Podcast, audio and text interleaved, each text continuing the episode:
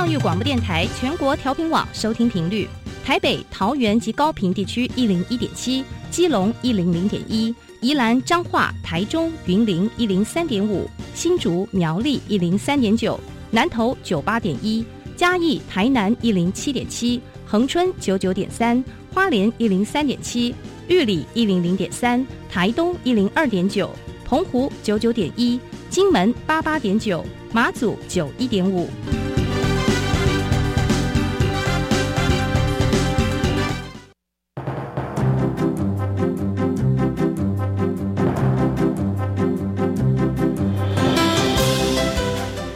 教育要怎么做才能使孩子面对未来的社会呢？当我们期待孩子改变的同时，也期待教师的教学方法跟着改变，家长的观念也一起改变，一起携手协力同行。谢若楠老师带您探索自发互动共好的十二年国教新课程，听见台湾教育的改变。欢迎收听《国教协作向前行》。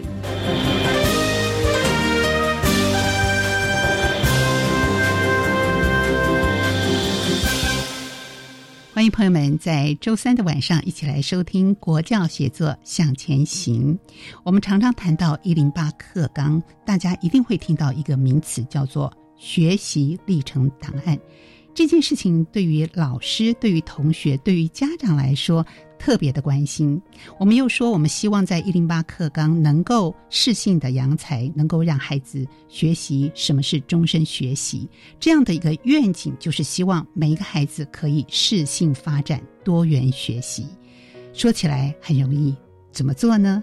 今天节目当中，我们就特地为听众朋友邀请国立台湾师大附中。洪一文老师，一文老师您好，你好，大家好。是一文老师呢，是台大大气系，也是师大地球科学博士，那同时也是国教署探究与实作课程北区推动中心的执行秘书。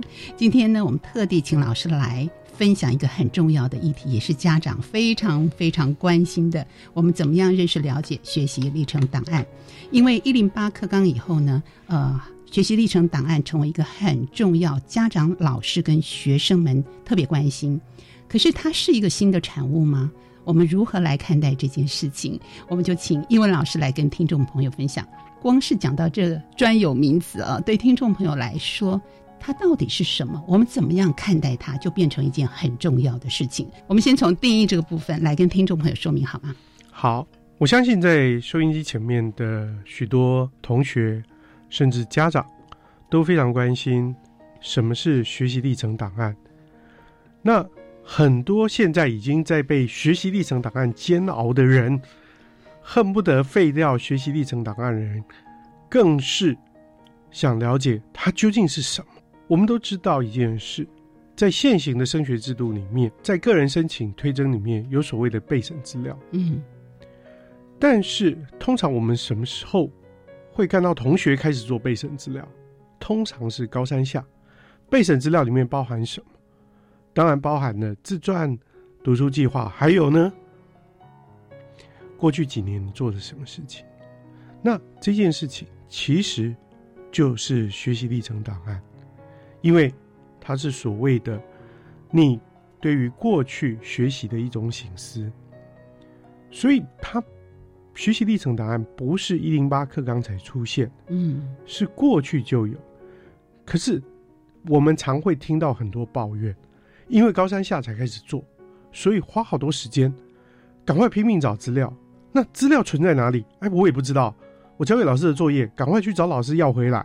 还有嘞，资料的真假，资料是不是真的是你亲身经历，还是你请别人帮你代工？这也是过去一直被诟病的问题，也就是备审资料能不能真实呈现你个人的学习特色、你学习的过程，还有你对于学习里面有一些反思。更重要，你是不是真的有这些表现？这也是当时设计学习历程档案一个非常重要的理念。嗯，那您刚才说的这些过去的一些诟病啦，或者是一些迷思啦。那真的在学习历程档案，我们的新的一个方法当中，就能够改变，或者是我们刚刚说那些我们可能呃一些诟病的事情就能够消弭嘛？所以我们来看看这个学习历程档案，那么能够带给我们，我们在观念上是不是要先做一个调整呢？我在对很多老师分享的时候，我都会请他们去思索一个问题，因为我们知道老师是现在要进到学校里面任教是要经过考试的，考试通常有所谓的。呃，最后一关是所谓的试教跟口试。那在我当过很多次的呃主考官里面，尤其是口试的主考官里面，我们就会发现每一个进来的考生马上就丢一本厚厚的资料夹给你，资料夹里面是他做过的什么事情。请问，当场的老师，我就会提一个问题：为什么你要准备资料夹？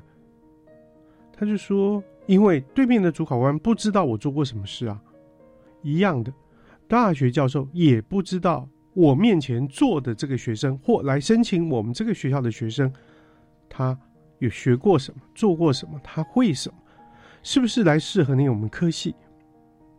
所以，学习历程档案真正的意义也在这里：如何向一个陌生的人介绍你是谁？嗯，介绍你曾经做过什么。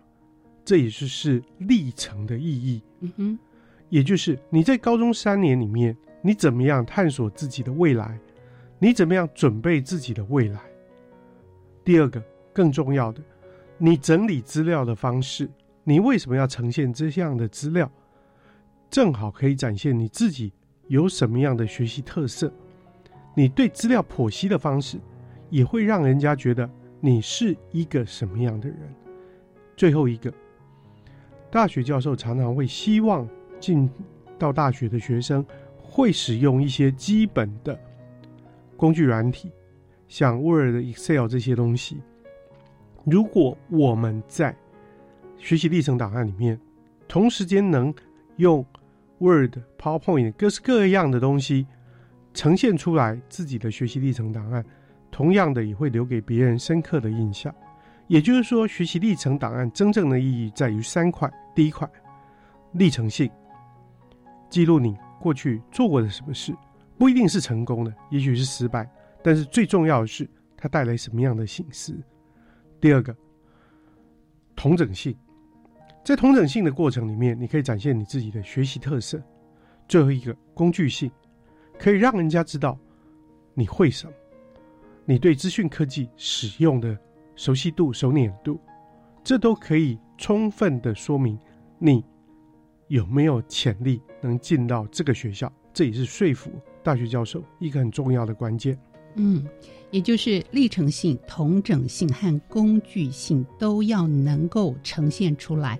可是，这对一个高中的同学来说，他必须在他进入到学校高一阶段就开始做这件事情。所以，当他如果不知道，我还不知道我未来的定向或方向，我有兴趣的事情，我要如何展开？可能对同学和家长来说，像是茫茫大海。所以，这个历程的过程，是不是也要来帮助我们孩子找出呃他兴趣所在，或者是他能够展现他特色的地方呢？好，呃，像我们对于学习历程档案，基本上来讲，我们抱持的态度是一种。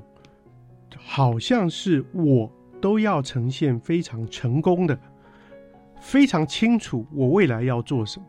但是我们也很清楚这件事情，在高中生而言，对高中生而言，我说句实话，我自己念高中的时候，甚至我念大学的时候，我都不知道我自己要干嘛。我这辈子不最不想当的就是老师，因为我爸妈是老师。可是我。在师大毕业之后，师大研究所毕业之后，我在外面转了一圈。后来我选择回来当老师。我站到讲台上，我第一个月我就有一个深刻的体悟：原来我是适合走这一行饭。那我花了这么多时间，目的是什么？只是确认我自己能做什么。所以在高中的时候，没有人说高中生。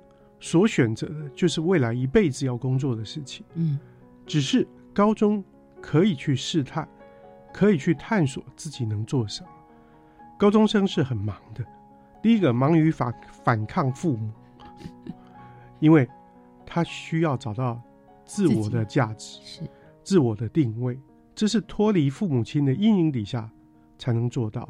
第二个，忙于社交，因为他要脱离家庭的羽翼，他要在外面建立他自己的人际脉络。第三个，他对于读书，也就是传统对于功课上面的学习，跟国中又差别很大。国中分量比较少，科目也比较少，所以老师可以透过反复的教学，或甚至反复的考试，来帮助学生熟悉、练习每一块面的知识。可是，在高中同时间分量变多了。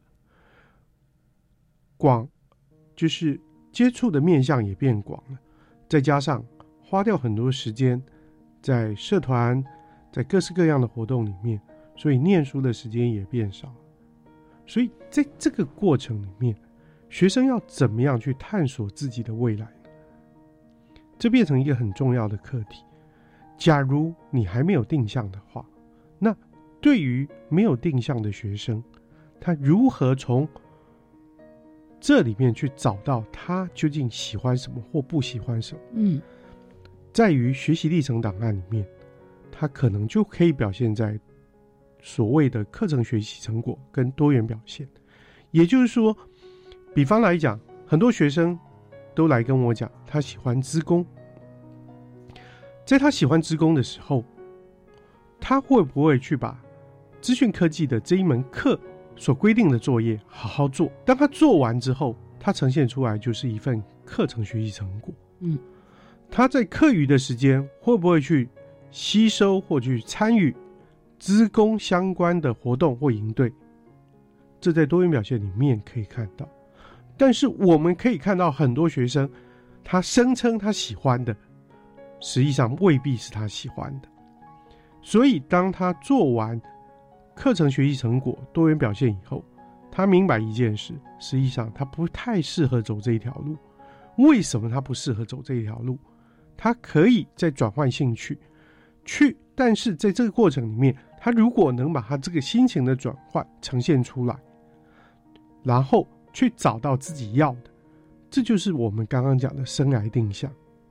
这是一个非常重要的概念。但是大家都把学习历程档案。赋予的太多，讲白一点，升学导向或者是功利导向，嗯，大家都直接想借接到大学端，要让大学端看到我优秀的表现，尤其是优秀学科的表现。所以，学习历程档案之所以被某一种程度的误解甚至污名化。原因就来自于这里。嗯，所以我们一方面要来看待我们在高中端这个部分，我们如何来准备，让每位同学都能够表现出个人的特色。同时，我们要理解在大学端这个部分，老师们是如何选材，怎么样来看这个学习历程档案。好，那接下来我们就来看学习历程档案里面它包含的内容有哪些。老师刚才已经提到两个，就是。课程的学习成果，还有这个多元的表现，它是其二嘛，哈。那基本资料也是必备的嘛。那还有一个就是我们在修课的记录，大概的方向是这四个部分嘛。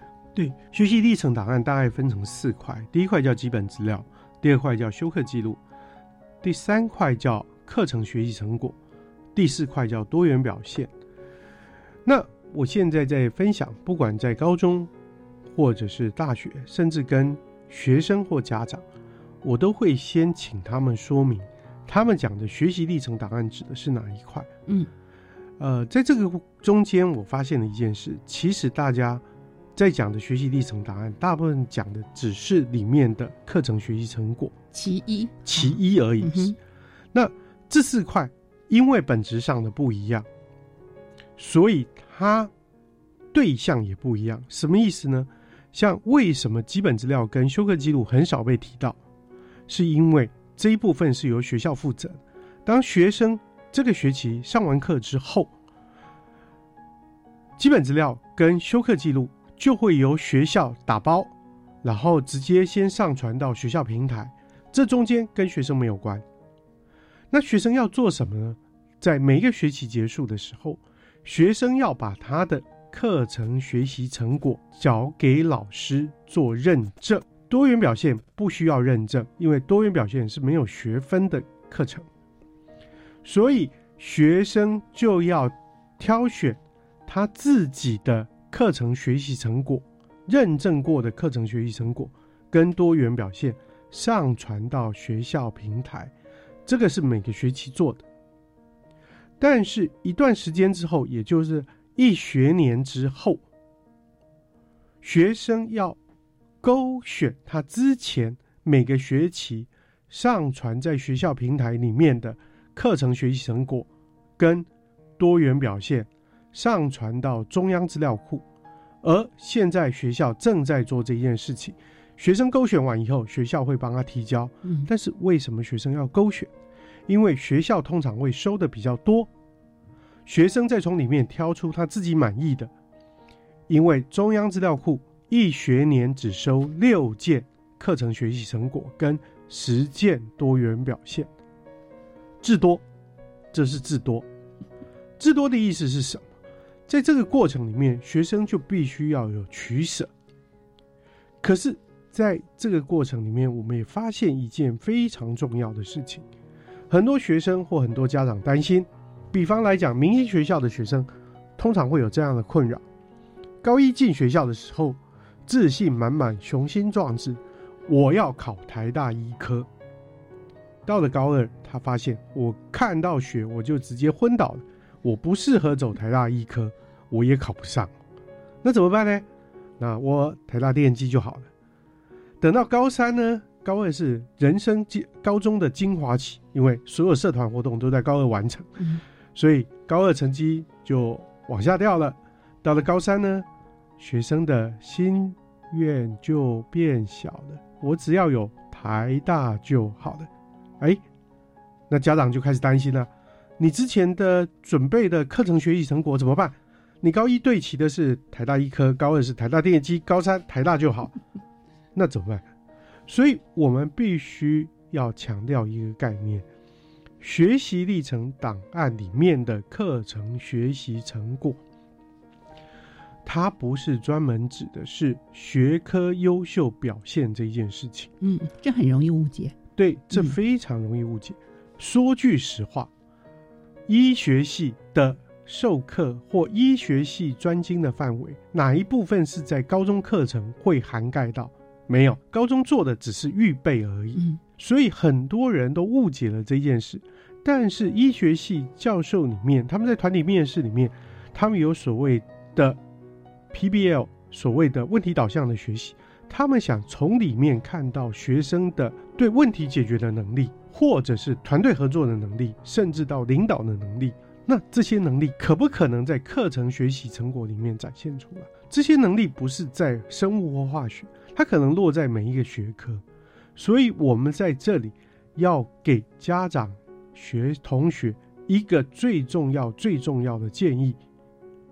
这个建议就是课程学习成果的准备，依照我个人的概念是三分之一、三分之一、三分之一的概念。三分之一是所谓的核心能力，就是我刚刚讲的问题解决、同整分析，然后团队领导或者是团队合作这样的核心能力。这种核心能力是我们希望这些同学未来进到社会，不管是台湾或国际社会，都要有的能力。第二个，第一个是核心能力，第二个是学科能力。比方来讲，数学希望培养学生的运算思维，语文希望学生培养的是书写表达、口语表达。那自然希望的是某些，也就是每一个学科都有他希望学生能学会的能力，这个叫学科能力。最后一个才是传统认知里面的学科优秀表现。这一块所谓的学科优秀表现，正是我们现在迷失的所在。因为每个人都希望，哎，我假如在这个学科上面好好表现，大学就会看到我。可是，大家有没有想过一件事？假如在这个学科有优秀的表现，其实已经反映在你的考试里面，嗯你的考试成绩里面，可能就可以说明了这一部分。嗯哼，你不需要再去拿你有很多考卷，你写了很多讲义这一类的课程学习成果来证明这一件事情。嗯，老师，那您刚说了，我们这各含三分之一的能力表现就特别的重要，核心能力、学科能力、学科的优秀表现，我们是不是可以举个例子，让同学可以感受到？像您说的这个团队或解决问题的能力，我们怎么样在这个学习历程要上传的资料里面去呈现它呢？OK，呃，我举我比较擅长的探究与实作这个课程而言，好，以探究与实作而言，我们通常是小组进行探究跟实作，也就是实验。那在这个之前，老师可能会抛出一个问题，或抛出一个现象，让学生去发现问题。在发现问题的时候，学生必须学会所谓的讨论、合作讨论。那每个人有自己擅长的，有些人很适合动手做，有些人很适合发想。嗯所以在这个过程里面，我们在怎么完成我们这个实验的设计，谁负责做了什么，我在里面的贡献是什么，这个都可以在课程学习成果里面，也就是说，我缴交的报告实验报告里面去阐明出来。即使缴交的是一个小组的报告，我也可以去说明我在这一个小组里，小组里面我担任的角色是什么，嗯我做了什么事情。嗯，一旦大学教授收到了这样的课程学习成果，他很快会知道，哎，你负责的这一个，那请问你负责的这一个对你有什么影响？你学到从别人那边看到别人什么优点，你看到自己需要改进什么，你觉得自己有什么缺点或者是优点？那对于你未来要带领一个团队，或者是在团队里面跟别人合作，会有什么样的启发？那你觉得这样的学习模式对你学科学习有什么样的帮助？在于未来，假如到大学端，你要负责一个大学生专题，你又如何跟别人合作？嗯所以，假如学生有亲身这样的经历，我相信他要回答教授的问题，就不再是一个啊，我从来都没听过。您刚刚说的这样一个回答问题，比较是在口试的时候，它可能引发教授的一个提问。对，但是如果我就想在我上传的资料里面，所以我可以把它放在我这个报告里面的反思作为上吗？是，嗯。甚至放在心得，甚至在嗯工作里面，嗯嗯。在一开始工作里面，报告的封面里面，就是工作分配事项里面就已经加入这一个，嗯，而且在我们的自己的课程设计里面，我们还会有自评他评表。对，陶除了老师的评分表之外，还有小组同学的自评他评表。是，是所以在那个过程里面，我们就会知道，每个学生只要诚实的把自评他评表交出去，嗯，我们就知道他的上课学习态度。是这也是大学端非常看重的事情。非常重视。好，光是我们讲到这个课程学习成果三分之一很重要的核心能力，是不是你就觉得老师刚才好多的提问，我们就可以去思考，我们到底应该如何呈现了？我们休息一会儿，待会回到节目当中，我们请老师继续分享。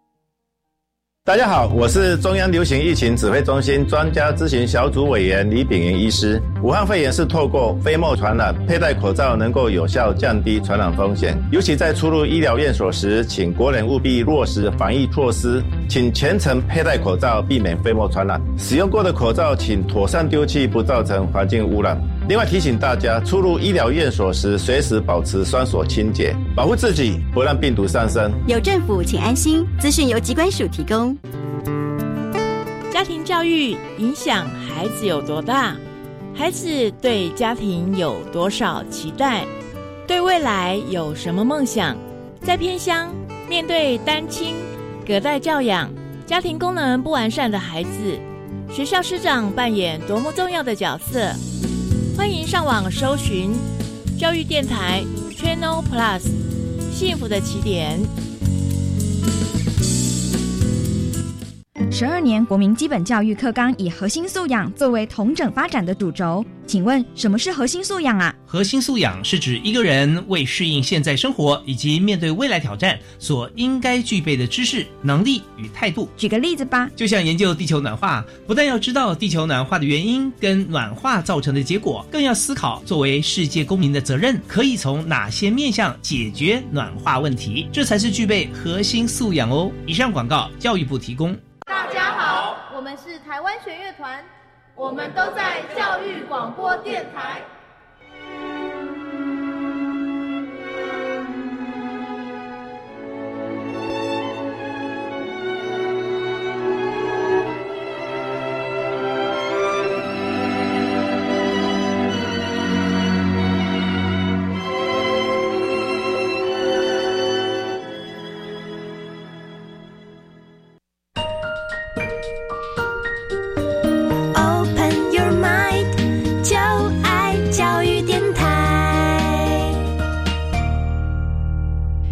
写作向前行，在我们今天节目当中呢，特地为听众朋友邀请的是国立台湾师大附中洪一文老师，带领听众朋友们一起来了解啊，面对我们新课纲学习历程档案，我们怎么样来准备？尤其在观念上，我们怎么样做调整？一文老师同时是国教署。探究与实作课程北区推动中心的执行秘书，老师，我们刚刚在节目前段特地跟听众朋友提到了，我们在课程学习成果这个部分呢，有很重要的三个部分，包含三分之一的核心能力，三分之一的学科能力，三分之一的学科优秀表现，这都是整体来呈现到底我们在。课程学习的成果里面要把它展现出来。可是我们今天谈的很重要的，就是在观念上，我们首先要认清楚。前段我们已经讲到核心能力到底是什么，那我们接下来谈谈学科能力的展现，好吗？好，我想刚刚呃很多收音机前面的朋友们，大概第一次听到所谓的三分之一核心能力、三分之一学科能力、三分之一学科表现这件事情。嗯，那。我们刚刚已经解释过，三分之一核心能力指的是什么？其实它就是一零八课纲里面老生常谈的三面九项的核心素养。那我们今天是刻意不要用这个这个词，为什么？嗯，因为很多人听到三面九项就直觉就是我知道了，我听过了，听过很多次啊，你干嘛在讲这个？嗯，所以我们拐个弯，其实来阐释一样的事情。那今天很重要的一件事是。我们在学习的过程里面，尤其在学科学习的过程里面，我们究竟学到了什么？我还记得有一年我去很久很久以前的两千零三零四的时候，还是零五，我去基隆演讲，对一群高中老师，我提了几个问题，下面坐的都是自然科的高中自然科老师，我提了几个问题，第一个，冰岛首都叫什么名？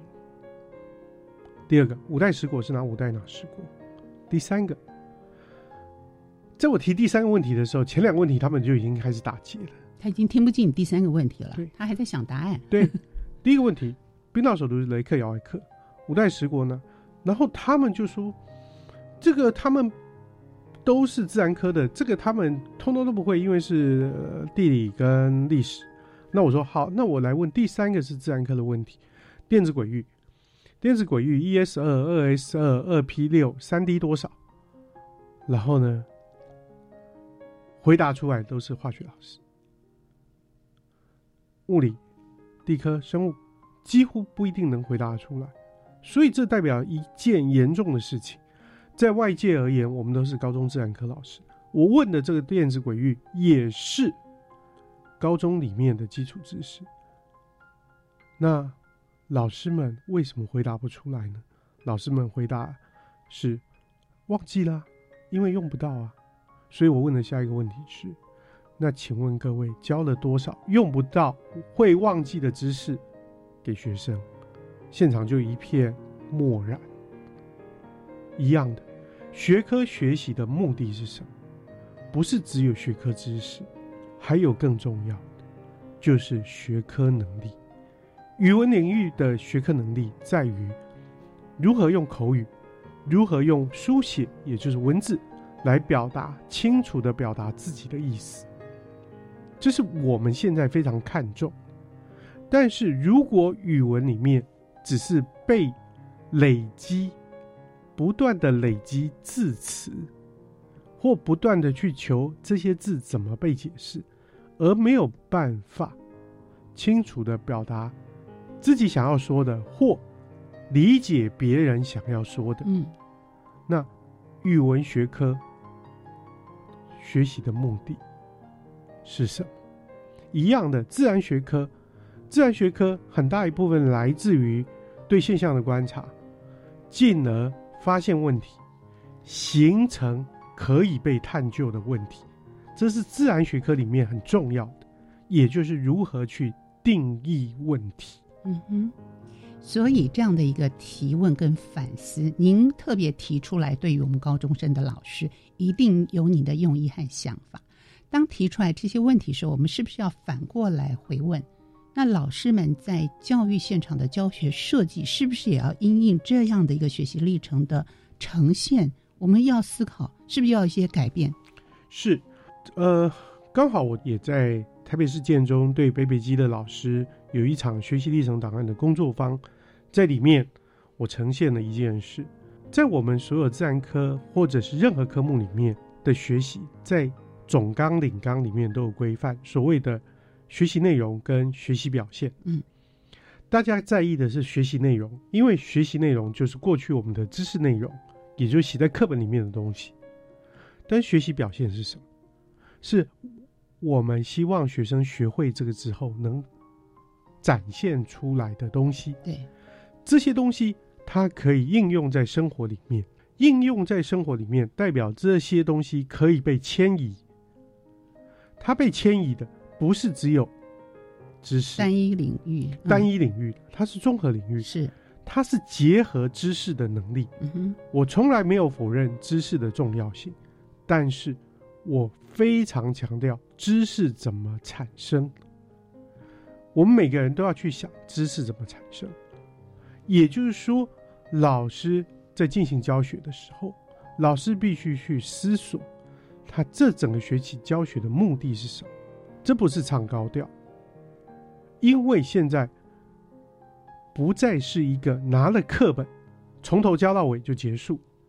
课本里面的很多东西都是学生可以透过网络，不管用手机，不管用电脑、平板，他都可以找得到的知识。所以现在老师在黑板上、在讲台上讲的东西，学生 Google 出来，一旦跟老师讲的不一样，老师能不能？提出解释，因为知识一直在进展。对，老师要是教一堆学生可以在网络上查到的东西，那老师的价值在哪里？正如同在上一个礼拜，我对生涯规划学科中心问了一个很重要的问题：如果老师的教学专业性只表现在学生的成绩，那？请问，补习班在学生的成绩上面看起来比我们更厉害，是不是代表他们比我们有更有教学专业？我想答案一定是否定。嗯，老师的教学专业，那究竟应该展现在哪里？应该展现在的是如何把学科知识利用有情境的安排，让学生学习。不是单方向的传递，而是有反思。嗯，那个反思在于学生会去想，哎，这个知识原来它背后是这样来的，那未来它可以怎么应用？原来它就在我生活里面，就像是我们感觉到风在吹，云在动，我们感觉到的风吹跟天上的云动的方向未必一致。嗯哼，嗯，可是很少老师会去带学生观察这件事，进而说明这件事情，这才是我们现在最大的问题，因为我们过去的学习，我们过去的学校教育都是所谓的。工业生产模式，所谓的 mass production 的模式，在这个模式里面，我们套用一定的模子去制造出我们要的操作人员或工程师。嗯，老师如果要用这样的一个方式，老师在教学设计的时候就能够导引出，也能够让学生展现出他个人的学习的一个能力的时候。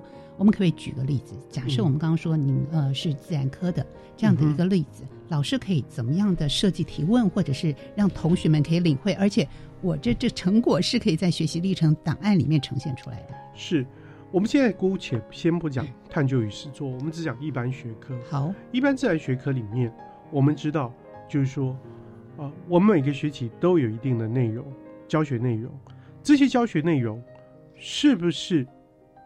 可以在网络上查得到，或者是跟生活里面有什么相关，那我们就要设计某一些作业让学生去做。但是这个作业的本身不是让他去搜寻网络，找到相关知识贴回来丢给我们就当做作业。我们实际上还可以隐含一些我们希望学生能达到，就像是我们知道关于科学这件事情，关于。对于一些现象的说法，到现在还存有很多争议，甚至有所谓的伪科学这件事情。那假如在网络上有很多争议或者是伪科学，那代表意思是学生找到资料未必是对的。那我们除了教我们的啊，我是地球科学，我教的地球科学之外，学生是不是能从资料的查找当中去学会所谓的媒体素养？媒体适度的概念，也就是说，我设计这样作业的目的，不再只是学科知识单一的学科知识，而隐含着他的媒体素养的概念的培养。那这就是一种能力。嗯，是。好，那谈到这样的一个媒体素养的导向，现在的媒体或者我们说我们学习的影音平台也非常非常的多。老师会不会有些建议？就说在这么多这么浩瀚的一个状态之下，我们是不是要收敛回来？呃，适合我们同学们，尤其在高中这个阶段，他如果是为了我们的学习档案的这些成果的一个展现的时候，我们怎么样可以在有限的时间里面找到对同学们比较适用的方式？那我会直接的建议是在这样的教学平台里面有一个很重要的，学生能不能借由这些教学平台？的内容拓展对这个学科知识的想象，嗯哼，甚至新增自己的学习内容，对，当做他展现对这个学科的兴趣。也就是说，当我对于啊啊，比方来讲啊，天文学有更高兴趣的时候，我也许不只是国内的网站，我可能看到 COSA 啊，某一些国外的平台。然后去找到相关的，然后去读，去听几堂课，然后把这些东西记录下来，放在我的课程学习成果里面的哪一块？对不起，这一块可能就要很小心了，因为我在这里面的学习，实际上有没有发生在我课堂上？嗯。它应该有一个连结的关联性吧？对，它连结的关联性你要被展现出来，要不然老师任课老师会觉得这一块是没有在我课堂上，很突然的。对，很突然的，他怎么去认证这一件事情？如果他已经超过课堂老师教学或课本知识内容之外，嗯，他可能就要放到多元选修里面。嗯，他就放在多元选修里面，就是其他优秀表现。里面去说明这一件事情，要不然会造成学校老师的困扰。是，所以可能在这个第三另外一个部分，另外一个三分之一的学科优秀表现部分，在这个部分做一个呈现。呃，要看他的学科优秀表现。现在最麻烦的事情是，很多学生会觉得学科优秀表现，他可能是什么呃竞赛的成果啊？那实际上不是，那个那个又归于多元选修。嗯，所以学科优秀表现是我在这一门课里面的学习。嗯，我因为这个学习成果，然后我做出了一个很棒的小论文、专题报告。对应这个学科的，这个叫学科优秀表现。至于这个学科，因为这个学科的某一些东西我去得奖了，那个得奖要归在多元表现里面，不在课程学习成果。好，所以我们又连接到这个中间的四个基本要项：基本资料、修课记录。课程学习成果跟多元表现，那我们现在就进入到多元表现的部分。一般同学的思维比较多的是在我们可能做职工服务啦、社团的表现啦，或者是竞赛、先修课程、大学的先修课程。是，嗯。所以在多元表现里面，实际上大家误解的就是，因为在多元表现里面有一个很重要的，大学端很想看到。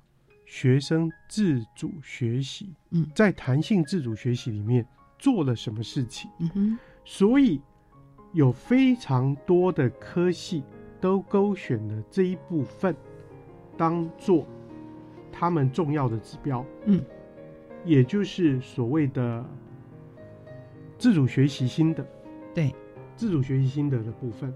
对多元表现勾选的里面，我刚刚讲到的自主学习计划的成果，嗯，总共有一千六百八十三个校系勾选的这一项，远超过第二名。第二名叫特殊优良表现，嗯，有九百二十六个，只有九百二十六个勾选，嗯，也就是说，在多元表现里面，大家要注意的是。在弹性自主学习里面，学生如何完成自主学习计划，然后并执行。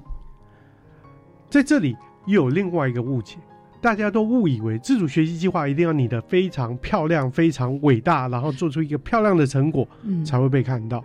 实际上不然。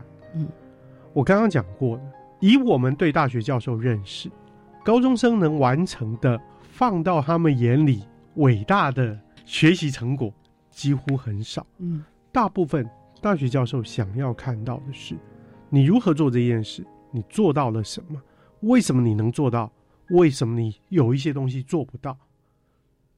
也就是说，学生必须很清楚的呈现他的历程跟脉络，嗯嗯，自主学习计划也是一样，是，所以在这一块里面，大学端他想看到的实际上是学生怎么样。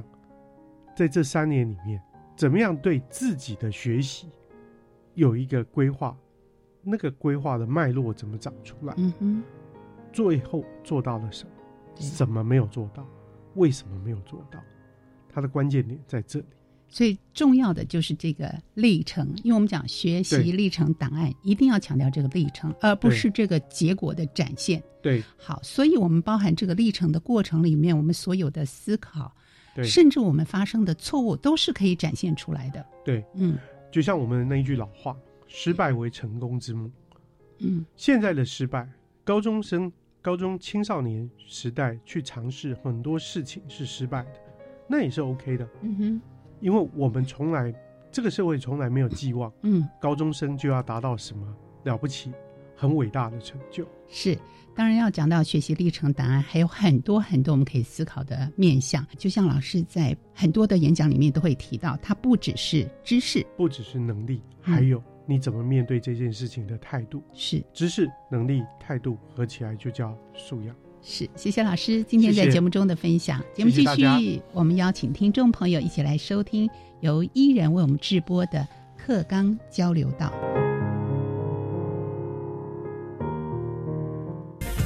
老师、同学、家长们请注意！关于十二年国教新课纲的疑难问题与解答，都在课纲交流道。欢迎来到课纲交流道，我是伊人。我想活到老学到老这个观念，大家应该都非常的耳熟能详了吧？相信一定有很多人将这句话奉为圭臬。然而，在离开校园，在没有老师的指导和管理之下，很多人可能就会诶迷失了方向。这个时候，我们常常提到的自主学习的能力就非常重要了。诶，尤其在高中职的阶段，这个年纪的同学们正处于迈向独立的时间点。如果能在这个时机就养成自主学习的习惯，哎，想必对未来的发展是会大有帮助的。但是高中职同时也是考大学，哎，一个相当有升学压力的时机哦。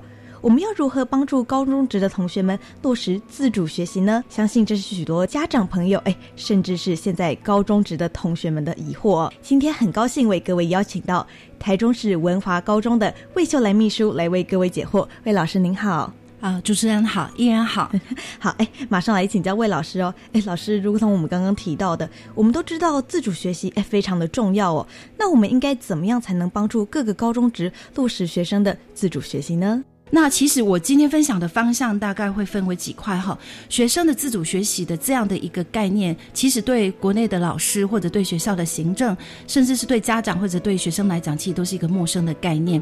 所以我今天想要分以学生自主学习这样的一个区块，分几个面向跟各位谈。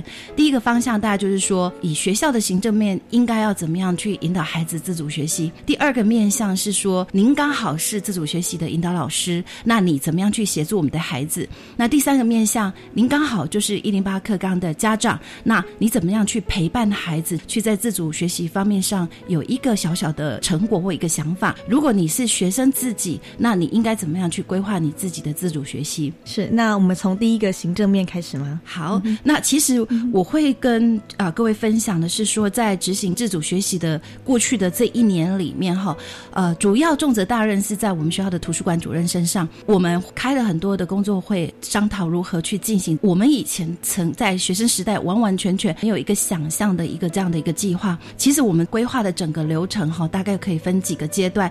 第一个，我们是会进行评估。第二个阶段是说，我们会开始呢，就是提供工具，就是孩子在自主学习之前，他是不是应该要有一些习得的工具，或应该知道了一些资源的方向，这样子他在做自主学习的时候，他他才不会说天马行空。那第三个是真正执行，执行之后呢，我们是不是要办一个分享会，让我们的孩子哎知道别人怎么做，然后顺便给我们一些回馈啊，以便未来第二阶段我们在下一个学年度在进行自主学习的时候，我们能有一些些的修正。整个阶段大概是分这几个层次。以学校行政来讲，评估很重重要的是评估孩子，这个学校的孩子他是主动的孩子比较多，还是被动的孩子比较多？他的那个起始点大概会长得什么样子？这个就会影响到学校对于孩子的规划。对于老师方面的话，哈，我们其实学生的评估是这样子，我们也会给老师呃一段时间的 coaching，给老师一些些课程。让老师大概知道自主学习他的理念，还有他执行的步骤会是怎么样。因为很多老师就会把自主学习，要不就把它想成自习，或者就把它想成是我应该要上课，而且要上比较多才对。好，这个观念可能要跟老师澄清。所以其实就由我们学校的图书馆主任，他进行了两次的。工作方让参与的老师大概知道如何啊做整个自主习学习的理念，还有应该怎么去引导孩子，然后怎么样在十八周的过程里面呢，在几次跟学生面谈的那个重点，那种专案管理的概念，而不是去教导孩子说哦，你这里做错了，你那个东西没有弄到，你的这个课展写错方向了，应该不是这样子的概念，反而是会问孩子，你在这个六周或者三周里面，你有没有按照你原先规规划去进行，然后你现在进行遇到的卡关是什么？需要老师提供的资源或协助是什么？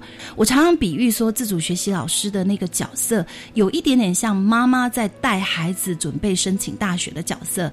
我们要准备读书计划，我们要准备自传，然后我们要准备很多很多的备审资料。那我可能告诉妈妈说：“哎，我其实要申请这个大学这个系，我有这么多资料。”那妈妈她做的角色就是会在某一个固定时间过来说：“那你现在资料准备怎么样啦？那你需要我找人帮你吗？那我们一比要不要一起来看你这个过程里面还需要的协助跟资源是什么？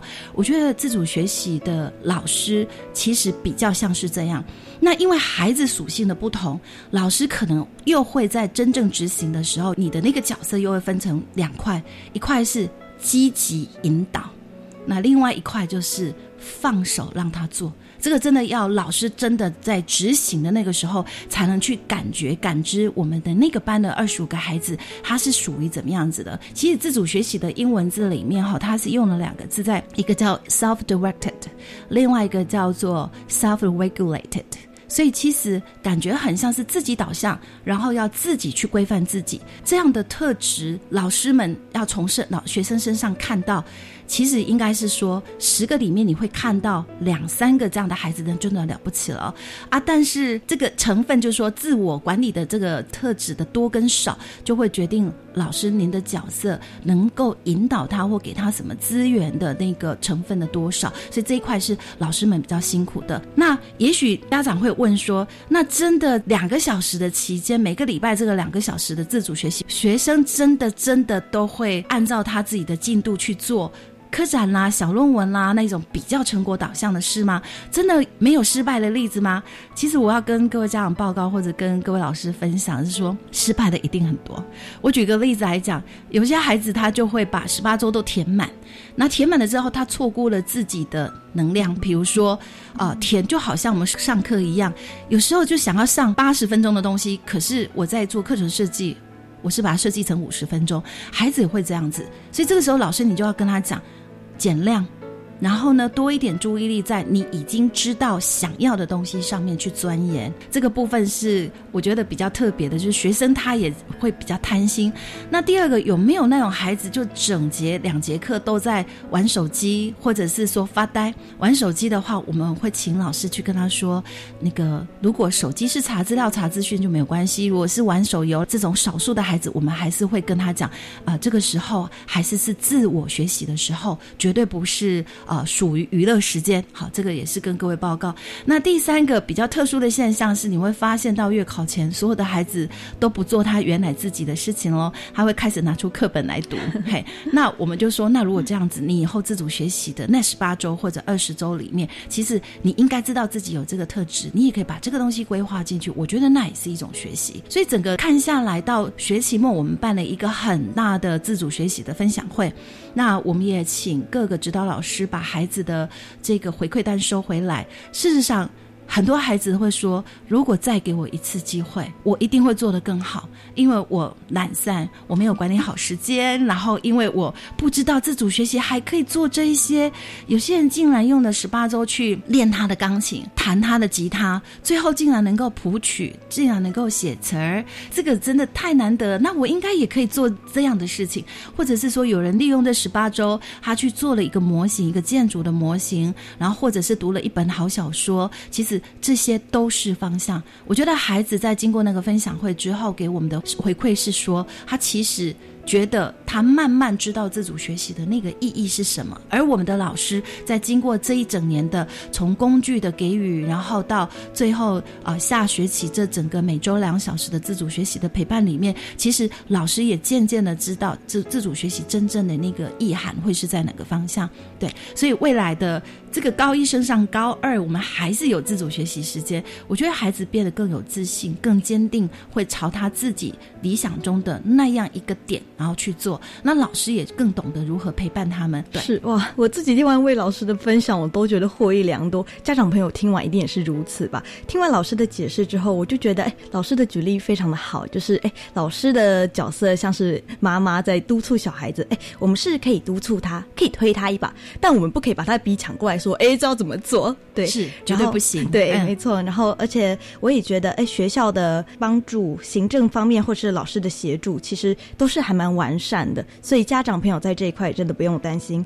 嗯，我想自主学习是非常重要的一个概念，尤其在学生时期，如果能够养成，那更是为自己打造未来的基石。在学校老师以及家长朋友的配合之下，相信孩子也能逐渐养出自主学习的好习惯。今天真的非常感谢魏老师用心的解说，谢谢您，谢谢依人，谢谢各位听众，是，同时也感谢所有听众朋友的收听。我是依人，课刚交流到，我们下周再见喽，拜拜。